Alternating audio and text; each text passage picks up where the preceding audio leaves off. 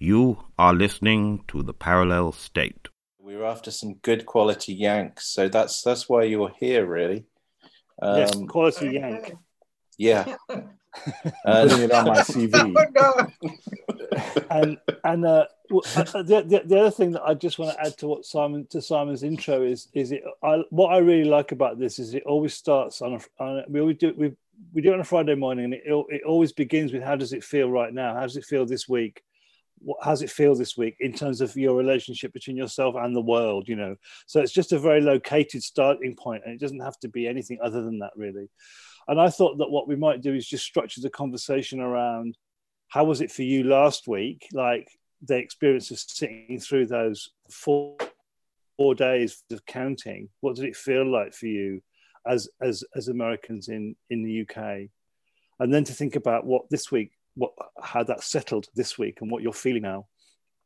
And then to maybe talk a little bit about what we think might happen in the next, in the next mm. year or two, really. Um, so it's uh, Friday, the 13th of November. I'm noting Friday, the 13th. Um, and this is State of the Nation, um, Season 2, Episode 2.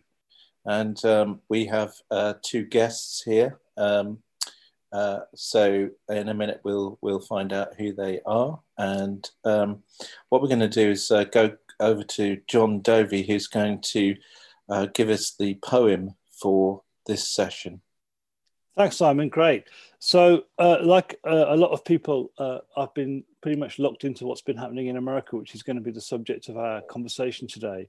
And there was a distinct moment, which was when uh, Trump made the first speech press conference about his denial of the results uh, and I was it was one or two in the morning here, and actually I went into a state of political rage that I've not really experienced quite so severely since my tussling with the concept of Reagan and Thatcher in the 1980s, and it prompted me to to, to channel uh, Swift and and Orwell in the production of this piece of work, which is called "The Pig on the Podium." The last time the pig was on the podium, pink and primped and puffed he looked like shit, to be honest, like he might have had enough. Like his overlong privilege delusion might finally be taken, knowing he can't wriggle out of this being skinned alive for bacon. The pig at the podium started life on his hind legs at the fair, but sadly, his disco dancing proved tragically square. Nevertheless, he rose to tail biting oligarchical fame building luxury pigsties, but never appearing quite tame, grabbing pussy, doing deals, the world's most outstanding golf cheat. His friends all agreed that for a pig, he really was quite neat. People just love a pig on a podium, they observed. And when he was on TV, they began to see his worth. The story is the truth, and the truth is always a construction. All the pig really needed was a little bit of instruction. You see, nothing's true anymore, they said. So just say what you feel. And with clickbait propaganda, we can make anything real. Let's see if this can work. Who will make us stop? Maybe a pig on a podium is what we need to get back on top. Yeah, for the lols, to upset the apple cart. Let's put a pig in the big house. It'll be a laugh. Well, the pig wasn't too clever not remotely smart, but up on his hind legs in some lights, he almost looked the part, constantly rechecking the mirror and recoloring his skin, pumped up full of steroids. He could plausibly fit in. Practicing hard, he found a way to speak that made no sense at all. His grunting, sibilant pauses, a dog whistle set of calls, broken phrases, half formed thoughts, brain farts in the night smears and lies and conspiracies, the tactics of his fight. But now, at long last, reality is gaining the upper hand. The pig cries wolf, but it echoes ominously across the land. Big media, big money, and even big tech abandon the pig, embarrassed that they even entertain the lie that we weren't big every word dripping from his preposterous, drooling snout. means the opposite of what he says. And finally, he's called out electoral integrity. The pig doesn't know what it means. Gun toting freedom lovers, intimidating counting teams. Legal votes, not legal. It's a blizzard of misinformation. But his old tricks no longer carry that meme wave adulation. So get out, on your way. We'll make sausages from your guts, ribs and chitlins and trotters. We'll barbecue the cluts. And when we look back, we'll wonder how this ever happened, how the pig was put on the podium made us all so saddened to forget that truth has meaning. It's the heart of being alive, a value we must believe in if we all aspire to thrive. Thanks, John. Brilliant as ever. Um, okay, so that set us up nicely for um, this discussion. So, our two guests are Barbara Galati and Justin Hopper, uh, also known as Juddy, I, I, I, seem to remember. Juddy Hopper. Um, so, uh, Barbara, tell us a bit about what, what you do. Um, Mainly, I sit around in my PJs writing up in my study. Um, I'm an art historian. I worked at the Brooklyn Museum in the American Art Department, where I was curator for about 20 years. And before that, I worked as a legal assistant in, uh, in a Fifth Avenue law firm for 10 years. So I've got a rather odd background, but research is research. So, law or art history, you're doing the same thing. Um, and as you probably know, I, I commuted for 17 years between Brooklyn and Bristol and finally moved over here in 2005. Cool, thank you. So uh, I'm just, freelancing now. Great. Uh, Justin, uh, tell us a bit about what you do. You've done quite a bit of traveling backwards and forwards, haven't you? Uh, yeah. Can you hear me? Yeah, we're good. Okay. Yeah. Good. Um, yeah. So uh, I'm I'm also a writer. Um, I do a couple different things. So I I do um, I do uh, creative nonfiction, as they call it, projects largely about landscape, um, largely about Britain, and um, uh, and I also do, uh, before COVID, I did a lot of freelance work um, helping all kinds of different people, whether that's, you know, uh, nonprofit organizations or, or arts organizations or for profit companies, but helping them to um, express their ideas to a general audience. Um, complicated ideas made simple, that kind of thing. So, um, so those are the two kinds of sides of my writing life. Mostly these days, I'm a I'm a dad, um, thanks to lockdown and all that sort of thing. So um, that's my primary occupation, about uh, 18 hours a day. But um, uh, yeah, and um, I'm uh, a resident of the UK now in the east of England, but uh, spent the vast majority of my adult life in Pittsburgh, Pennsylvania. So um, you may have heard about us a lot in Pittsburgh over the past week because Pennsylvania, of course, is one of the epicenters of um, this electoral madness. Um, however, whatever you may think of huge sections of Pennsylvania, Pittsburgh is um, is a staunch anti-Trump center. Uh, the city itself, that is. So, um, so we're quite proud to have uh, played our part in fighting back whatever the hell is happening over there. Thank you. I think John's going to lead us through right now. So, would you like to uh, tell us a little bit about um, how last week was for you and, and how, how that long period of the count and not knowing what was going to happen? What, what were you doing? How did that feel when you were going through that last week, Barbara? Um, first of all, I didn't realize how stressed I was until the end of the four or five days. Um, I was staying up until four or five in the morning, uh, watching the count and and just worrying about everything. And then getting up when I got up and saying, okay, what's the count in Georgia? Now that that is over and I finally let all the stress drain out of me, all the stress is building up again because I don't know how this is going to close off. um, will will Trump end up going down to Mar-a-Lago for Thanksgiving and never return again? Or will he just stay, you know, in the White House until they pull him out kicking and screaming?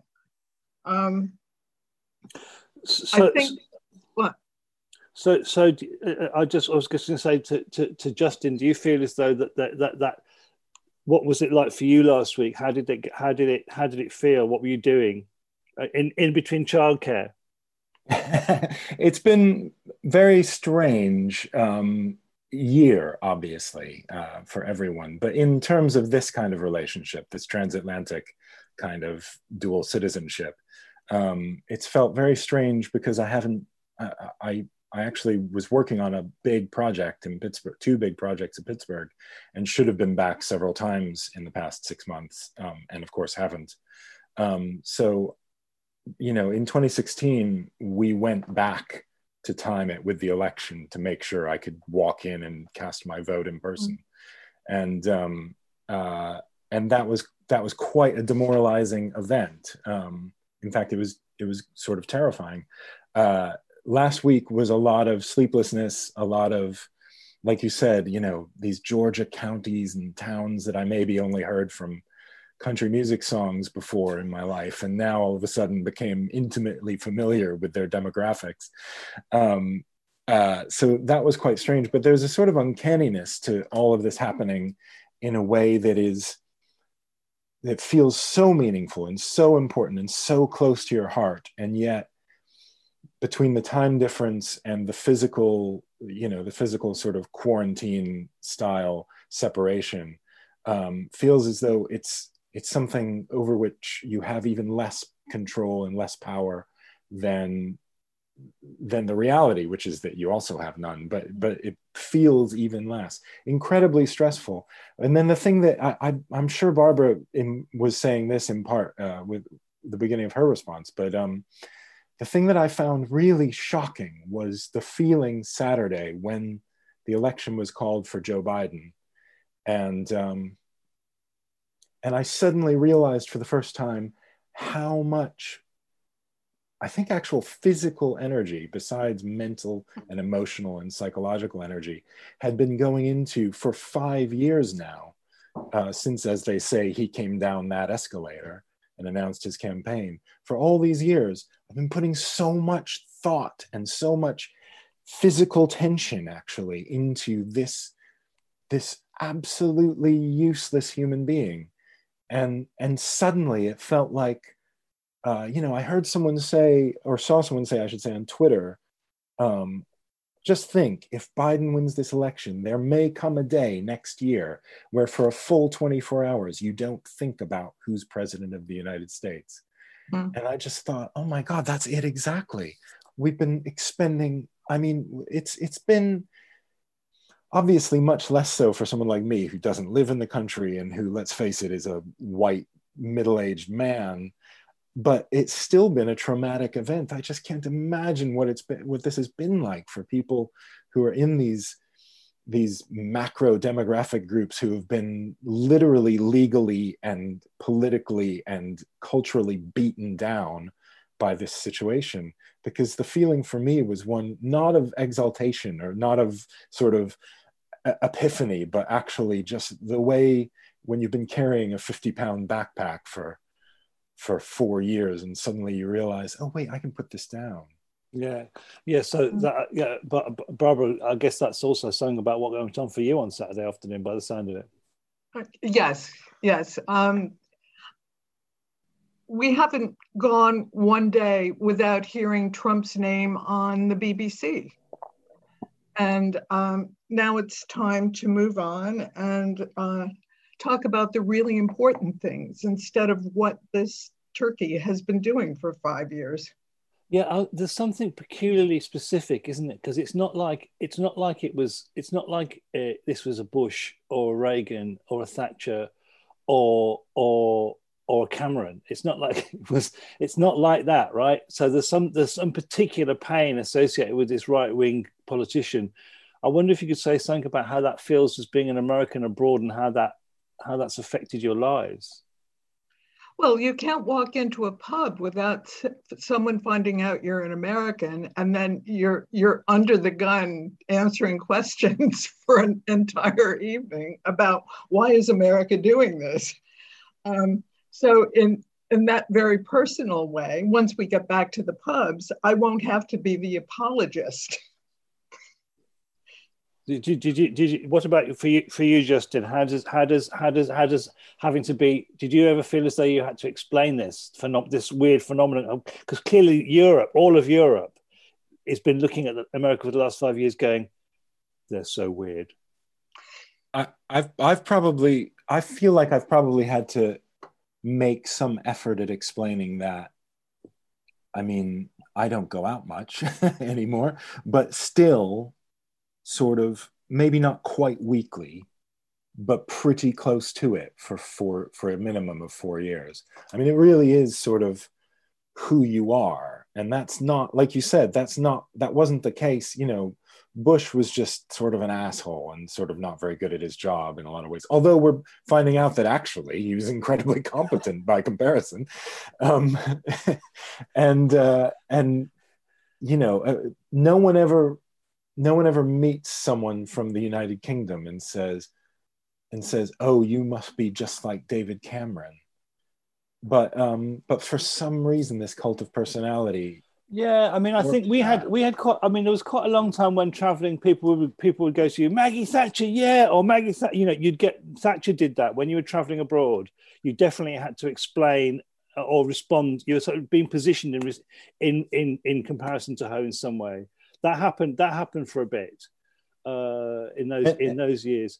I, I, I, mean, I think there's there's something really interesting is that sense of relief at going back to some sort of normal centrist set of politics politics instead of instead of something that had Obama as as as some sort of hope that didn't deliver on the one hand, and then the reaction to Obama in this hideous right wing demagoguery that we got with Trump, and the fact that we all, uh, in our comfortable ways, kind of feel relief at going back to something that's actually the comfortable, usual, usual normal service has been resumed.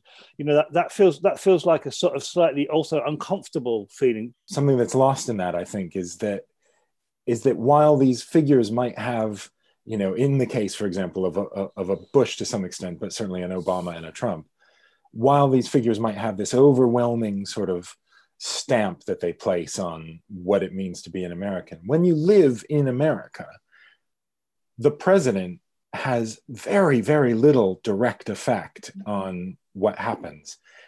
And I think that the most worrisome to me, the most the most sort of bizarre thing that changed is that you know maybe it's an effect of living overseas at the time but i think it's probably bigger than this is that trump has managed to make it such that the president is having a direct effect on things that perhaps the president used to have um, an effect on through lots of trickling down of, of political uh, effect.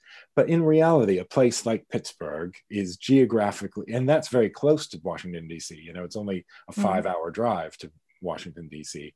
Um, but a place like Pittsburgh is is in effect sort of geographically and culturally walled off from this sort of federal political machine, and not that much that happens actually affects you. Whereas over the past few years, I don't think that's been the case. I think that's really changed quite radically mm. because of the way that this creature has sort of warped and melted some of the walls that have been set up between uh, the executive branch of the federal government and everything else. So in effect, you you have to remember that like it's not just a sort of uh, a mental exasperation, but in fact, people have been literally having to deal with a, a, a, a sort of radical change in the way these things operate. Yeah, Barbara. Exactly, because you talked about trickle down. I think one of the most important trickle downs that we will have from Trump is the fact that I think he was instrumental in having about 200 federal judges appointed over his uh, term of office. Um, he's also dismantled the Environmental Control Agency. And that will have a direct effect ultimately on people's lives, whether they realize it or not. What do you two think will happen in terms of Trump getting himself out of this hole? Or do you think actually that's the wrong question, that he doesn't see it that way? And the second question is really about how what you're talking about, Barbara, is that somebody who is malicious will basically try and fuck the thing up for anybody coming in. Do you think that's what it is going to be like wrecking tactics? Do you want me to go first on this or? Sure, go for um, it. I think Trump will finally come to the realization uh, that he has lost this election, number one. Number two, he's going to go on TV, get his own show, and just spout a la Rush Limbaugh um, what he feels and keep his base activated. And in 2024, if he's still healthy, I'm sure he's going to make a run for it again.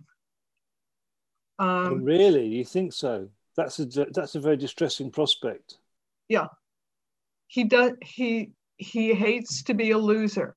That's the worst thing he can call anybody else a loser, and now he's the big loser. Uh, so he's got to come back and show people that he's not. That's how he's built.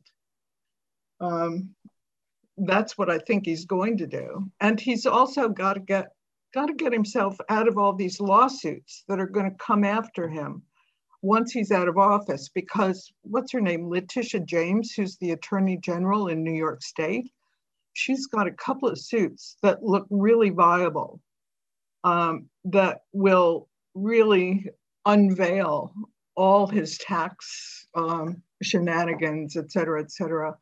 And I'm wondering if he ends up with the jail sentence, which would also make him more of a popular um, television or radio star host, ultimately, in his mind. Yeah, Justin. I think um, to kind of possibly go on a tangent from your actual question, um, the uh, what hap- what he does i mean he's going to leave the white house he might not concede you know there's a lot of discussion as to whether or not he will ever concede and there seems to be some reason to believe he will not um, and that that's actually sort of you know that's part of the end game right? Is to is to leave but leave in a in a way that basically says i didn't actually really lose because like barbara says losing is is just this bizarre you know his father was a piece of work as you can imagine. But um but uh but but then but the next step before this 2024 date comes up and is um four years is an immense amount of time in american politics. And uh and and we have to remember that trump is a scam artist um literally. I don't think anybody any of us will disagree with that right? He's a scam artist. So I think it is time to recognize that 70 plus million people voted for him. 70 plus million people more than voted for him in 2016 mm-hmm. looked at what he had done and who this person really was and said, I want more of that. And I think that we have to recognize, I, to be perfectly honest, I don't even care if it's not true. I still feel like I want to recognize that if he's a scam artist, he has scammed people and these people have voted for something that they were defrauded into voting for not in the sort of electoral fraud sense in the kind of cultural sense. So since we're coming at this you know we're coming at this as cultural workers as writers and artists and people who work in the arts um, maybe maybe one of the things that we can start to talk about is and i don't have any idea what this is but how can we start to change that language so that we can begin to win back some of that language uh, uh, you know so some of those concepts some of those symbols that have been stolen from us by this scam artist. Um, and so in other words it, to answer simon's question maybe more important than what happens with trump is what happens with this is an audio podcast. I can't do that with my hands. um, is what happens with this massive with Trump, with MAGA hats and you know and America first. Well, where, where where do the seventy million go? Is the question, and what do they do, and how and how does the how are we as as cultural people and people of the left able to actually start to detone and, and reappropriate that that Trumpian discourse and the populist discourse, which isn't just Trumpian, it's also in mm. India, it's in Turkey, it's in it's in Brazil, mm. it's in Britain, and it's and it's a way in which the right have capitalized upon the deficiencies of globalization for the working class, right? So so so what Trump did, which is amazing, was say, I don't I don't buy globalization and and actually that's what the populists have been saying. We have to stop you know globalization is bad for us. We have to we have to uh, we have to think differently. And of course that's a message that on the left has not been very popular particularly amongst people like us international cosmopolitan globalized um, urban, very very connected to the urban, um, even though they might live in Dedham in the middle of in the middle of in the middle of rural Essex, uh, Justin. But certainly our consciousnesses are, are, formed by the urban thing. I was really struck by those maps of city and, and country division. Mm-hmm. Which is exactly the same as the UK politics. It's exactly the same as what happens in India. What we have going on in the world right now is that that separation, you know, between city and country and between the cultural politics of both of those places and between how they each benefit from globalization or not. And so i think that's the that's the that's the task for us is how do we as as as cultural workers in the space that we're in start to speak about that and start to actually uh, as it were disavow the privileges that we all that we all have from globalization and say well actually not everybody shares that. And how do we deal with that problem? There's a big question well, and by the way, that was a great tangent, Justin. Sorry, Barbara, go ahead. you said conversation, John, and I think that's how we have to do it, uh, little by little. Um, we have to talk to the people who, as you say, are not like us and have a quiet conversation. Um, it, it doesn't matter what CNN says because CNN is, is talking to the people who believe what CNN says. And um, I'm, I'm just thinking about people I know back in the States who are not urban intellectuals, who are not on the left. And namely from upstate New York, the people I know up there. And it's in a way, in conversations I've had with them, it's they feel so divorced from government, from how things are run, that as long as it doesn't affect them in their day to day lives, they don't care. And we have we have to have a conversation where people start to care, whether you're Democrat or Republican and we have to and we have to find a way um, you know it's hard it, it's hard to talk this way because the past four years and the past 400 years um, have uh, have created you know the, there are people out there who don't look like me who have no re to be perfectly frank, have, don't really have any reason to want to enter into a conversation with um, the people who we're talking about on the Trumpist right. This this thing that we can bizarrely talk about as the center right in America, despite the fact that any in most other places it would be like far right extremism, but um, but you know, uh, I can completely understand people who say no, we're nope. They need to be they need to shut up and get out of the picture.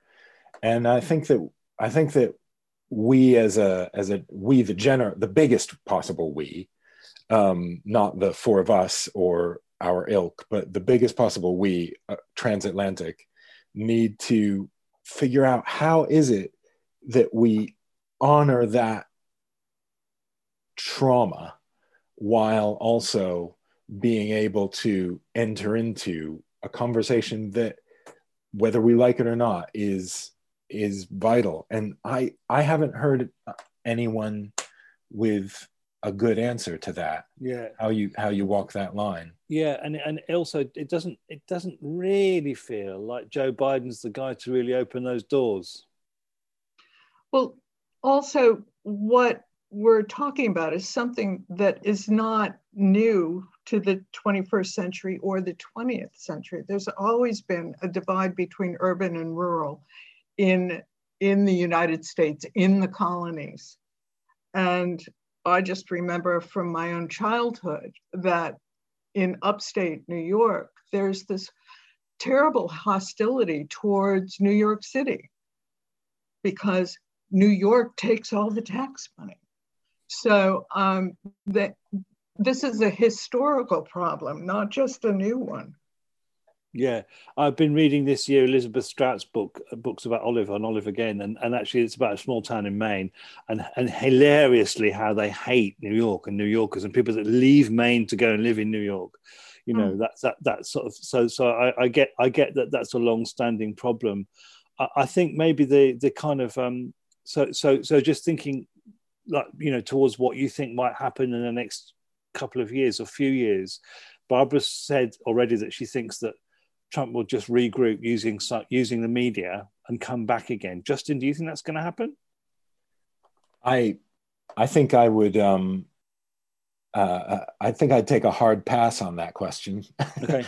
I, I, kind of feel like, um, you know, in my mind, well, obviously not, but the number of times I've said that over the past five years mm. um, is is ridiculous. So so who absolutely knows?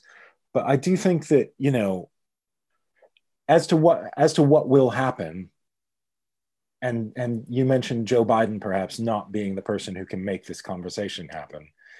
Uh, I heard two well two things. First of all, I've come to the realization, well, realization is the wrong word. I've come to personally believe that Joe Biden, despite his many, many, many flaws, is the perfect person for right now. Because the fact of the matter is, that country is drowning in coronavirus. And no one's done anything in any coordinated manner. And here's a person who's going to get totally screwed on this transition. We're already seeing that happen. He's not being given any of the normal transition actions. Um, but he was in the White House for eight years and he knows everybody. He's in the Senate, he's in the national federal government in mm-hmm. Washington, D.C. for nearly 50 years. And he's able, he's going to be able to step in in a way that no other candidate could have possibly done um, without any help from the current administration. So that's what has to happen right now. But I did hear someone say this really fascinating statement, and I'm racking my brain now as to who it was. But they were talking about, um, you know, obviously in America, the the big thing we're always talking about is race. And someone said, you know, we need someone who can bring race to the table. And this person responded by saying, this is the problem: is that everybody's always talking about bringing race to the table. We don't even have a table. And uh, I thought that I thought, oh my God, they're so right. Like maybe Joe Biden can build the table. Yeah. Maybe he can take those incredibly, you know, after 400 years or or 40 years somewhere in between perhaps of uh, of needing to solve this problem we're still at the point of needing to build that table and and maybe for some of these issues you know he's a small town guy he's uh, he's a working class blue collar liberal you know for america liberal mm-hmm. uh, Democrat, maybe he can maybe he can straddle some of those lines in a way that hasn't been done for a while. Yeah, Barbara. Well, I just want to uh, correct something. I don't think Trump will succeed in what I I uh, envisioned for him. I think that's what he's going to do. Okay, but yeah. um, no, I don't think I don't think he will succeed in running in 2024. He will try that. So, so given given that there's this, I really like that image of building the table, like actually just constructing the idea of a table that, that everybody that that, mm. that that, that can form an alliance that people can sit at in an in an equitable way. Let's let's hope that can happen what what does what does what's the work of culture in that? And i ask this question not as i mean there's something very specific underneath that question. It seems to me that there's a there's, a, there's also a massive polarization in the cultural world at the moment especially uh, that actually that actually most people that work in the cultural world are not really interested having that dialogue that we talked about earlier on where you can open doors to people that aren't like you is very difficult for the cultural sector at the moment where there's a lot of stuff that goes on that's very judgmental very super critical not terrifically open uh, quite quite focused on on subjectivities actually and and sort of how how it feels uh, all of which of course is is to be expected. But i just wondered what your what your sense of that was. Is is what can you think of any work that you've seen or that you love that's doing that work of actually building the future in that really open and inclusive way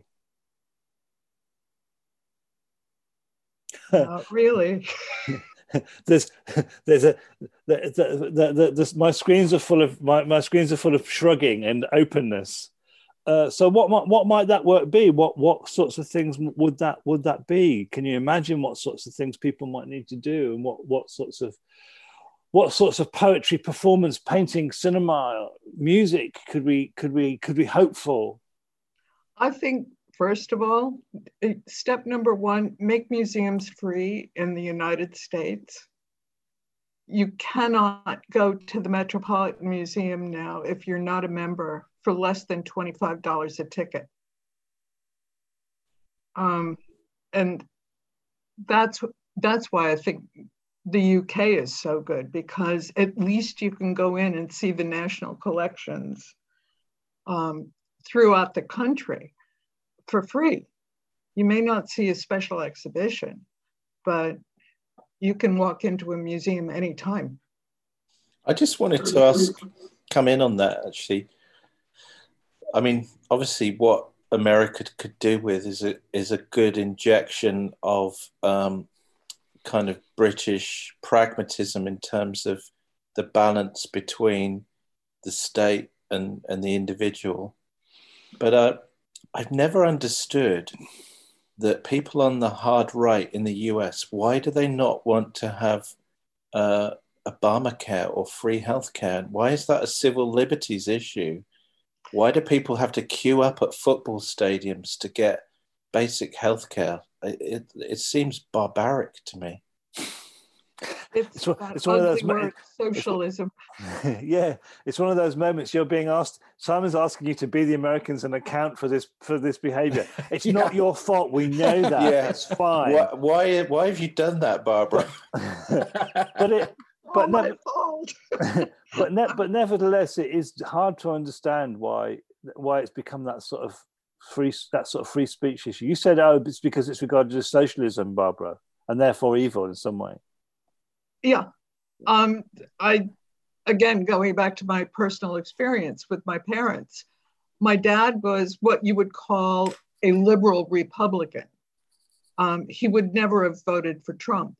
On the other hand, if you talk about socialized medicine, it smacks not of socialism necessarily, but it smacks of communism. And that's where the two get mixed up in American heads, I think. And those arguments were, of course, made against the national health when it was being conceived in the in the in the 30s and the 40s. In this country, they, they, you know, there were arguments against the National Health Service because it was somehow a, um, represented the incursion of, of, of, of Stalinism, Stalinist communism into UK life. Yeah, Justin.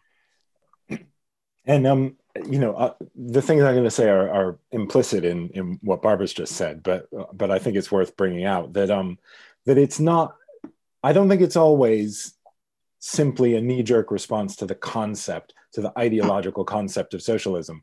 It is, in fact, um, you, you, know, first of all, you have to remember that these are people who've gone through a minimum of 12 years of an education system that essentially, I mean, I, in public school, you know, public in the American sense, state school, I had to, as part of curriculum, read two Ayn Rand books. So, wow. Um, we're talking about a system in which people are educated to believe is probably the wrong word to understand i'm doing finger quotes here um, to understand that government is by its very nature not able to do as good a job as the private sector. So what you're telling people when you're telling people uh, talking to people about nationalized healthcare is saying we want everyone to have healthcare that's nowhere near as good as what you personally have right now. That's what that's what they're hearing.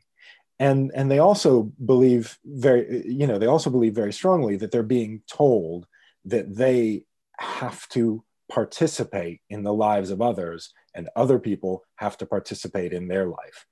The first time I went uh, uh a few years ago, only a year or so after I moved here, I guess, um, I had appendicitis and I hadn't even, I don't think I'd even been to a doctor in the UK yet. Um, and I had to go to the hospital. I had to go to an emergency, you know, an emergency visit. And, um, and I was in for three days or something. And when I left, I had this insane experience where I walked out the, I walked out the door and I had to go to the train station to get back to where I was living because I'd been in London when this happened. So I had to go to the train station. I was standing in the train, walking through Liverpool Street, and I had this sudden realization that every single person that I walked past had contributed a small bit to me getting that emergency operation. And it was a shocking feeling. And for me, it was, you know, I started tearing up literally. Hmm. I just felt like, oh my God, we are by definition in this together. But it also made me realize that I had been raised, despite having lefty, you know, my father's from England. My father's a, a British Labour guy, essentially. And, um, and even with that upbringing, my American upbringing meant that I thought this was really weird. I still go up to the desk after I go to the doctor and ask if there's something I need to do. Don't I need to pay? Yeah. Um, and I've been here for seven, eight years. So, um, so I think these things are are genuinely foreign, like in each sense of that word. Um, and you know, I always think because I'm from Pittsburgh, which is a very Democrat, very blue city, but it's also a place where lots of people own guns, right? And it's very strange when I talk to people that I have lots of friends who work in in you know uh, activism who work for the democratic party or work in further left activism who also are hunters or gun owners or in some cases own multiple handguns. And that's something that seems so strange here. And now i suddenly realize that must look really weird mm-hmm. to to other people. But when you're in that milieu for so long it just seems like oh yeah well people people carry guns around. And then people pay for health pay to go to the doctor yeah. the way it is. And we pay for our education. Yeah. Um, well you do here now too right? well now but but the idea of free education is quite foreign in the united states. It's bizarre. It is genuinely it is absolutely i still find it to be very strange to think that people go to well they don't anymore but but people of my age went to world class universities for three or four years for nothing for absolutely mm-hmm. nothing I, I, still find it absolutely bizarre so, so this is a around. this is a fantastic lesson in how ideology works you know the way it gets into your head i mean that story that you just told justin about about crying on Liverpool station because you realised that everybody had contributed to your health. That's like almost like the, the the neural pathways in your brain had been so had been you know ideology actually actually does things to your brain and to the way you feel yourself in the world. It really does do that, and actually that feeling was that those things coming into conflict, you know, in this amazing way. Um, I, I suppose I suppose there was just one thing I wanted to come back to, if we might, just um, which was I think just in after Barbara had said about the museums being open, which I think is such a great, really simple, straightforward. Open the blooming museums to people so they can actually at least go and wander about and and and, re, and readjust their heads into a different ideological framing once in a while. What what was what were you wanting to say then about sort of cultural work and the role of the role of artists and so on in that in this time? Um, yeah, I mean, I think uh, first of all, that's that's such a massive idea. I mean, free museums would be, you know, it would be one of those trickle downs, really, wouldn't it? I mean, it's something relatively to lots of other things, relatively cheap that can be done that can transform the way people understand their relationship to the culture. Um, but I think you know I've I've been um, I've been I've always loved country music, and um, I'm sort of going through a phase right now of listening to a lot of country music, reading about country music, and that sort of thing. And uh, and I've been following a few people just on social media who um, who are fairly established, not sort of the biggest of the big mainstream country people, but established Nashville country musicians who are, for example, you know, outspokenly for Black Lives Matter or things like that.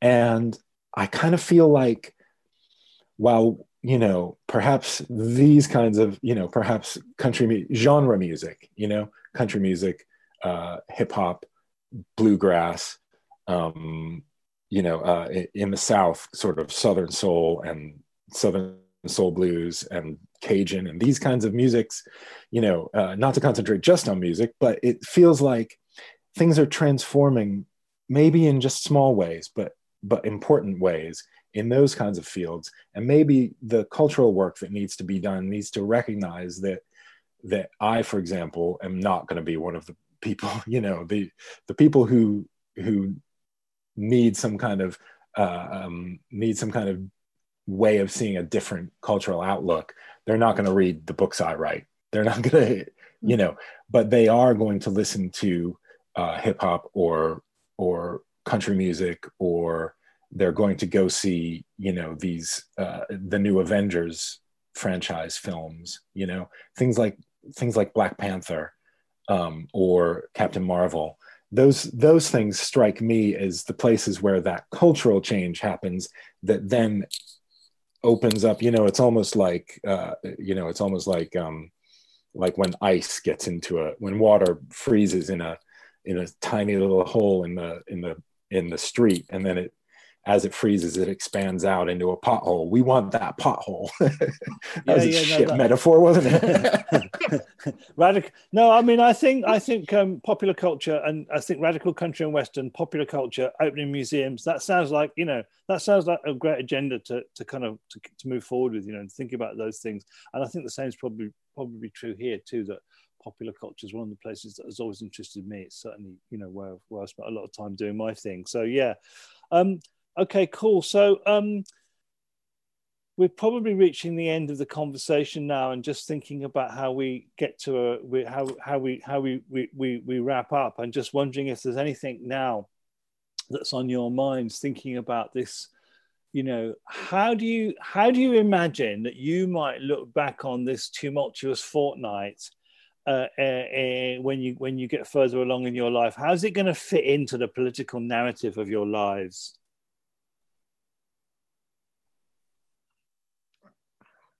I have no idea. I, it, it, it is a monumental moment. And I think how it fits into my retrospective view of my political narrative in my own head um, has to do with what happens in the next two months. Yeah. I, I, I was thinking when I was thinking about this conversation this morning, I was thinking about um, George, God, I've even, George H.W. Bush. So elected in 1988, defeated in 1992. And there are a few things, there are a few moments, like um, the first Iraq War was under him, I believe. And uh, and that was that was pretty big because that was when I was 18, and you know there were protests in the streets and it was first real participation in that kind of thing that that I had. Other than that, I basically can't really remember anything about this. And at the time, it seemed like a really desperate event. You know, uh, George H.W. Bush being elected, the continuation of the Reagan years, all, all of that felt like this, oh my goodness, at the time. Obviously, nowhere near what the past four years have been like. And obviously, his defeat is nothing even remotely like this. And yet, at the same time, I couldn't help but think, wow, I've basically forgotten that that happened. So I do think that with the right events over the next six months, say, um, depending on what happens with COVID, depending on what happens with international, you know, the international relationships of the United States of America, my personal ability to go see my family, those kinds mm. of things, my friends, what happens to my friends, what happens. But based on those things, I think it's entirely possible that we will look back on this not as a forgotten thing by any means, as a really major event in American history, but still as a as a what the fuck happened there instead of oh yeah that was the beginning of what we're going through now yeah i you know maybe i'm too much of an optimist but that's what i think is at least a possibility well as human beings we have short memories anyway as americans we certainly do yeah so, so you were you just made me think of walking down a street in Albany, New York, right after Nixon had been reelected, with tears streaming down my face, thinking, oh, this is the end of the world. Yeah. And um, it wasn't. and yet, and now you never think about Nixon getting reelected, really, do you? Something more important happened with him. Um, yeah. yeah. And we do, you know, we do have we do have very short memories and that's on purpose america is built on forgetting and that's an absolute travesty most of the time. well, I kind of love that as a, as an ending point. Let's let's hope that we can consign this period of history uh, to being an aberration, and that we can uh, forget because something much better comes along, and that the Dem- and that and that the Democrats or whoever or whoever else rises is able to actually put in place a a Green New Deal uh, and and and and and we can actually look at look towards a future that's based on on meeting with the climate crisis rather than all the other nonsense that is being been denied for the last few years. So uh, that's what I'm hoping for. That's my sort of sense of you know that's what I'm looking for anyway. So look, thanks Barbara and thanks Justin. It's been great to talk to you.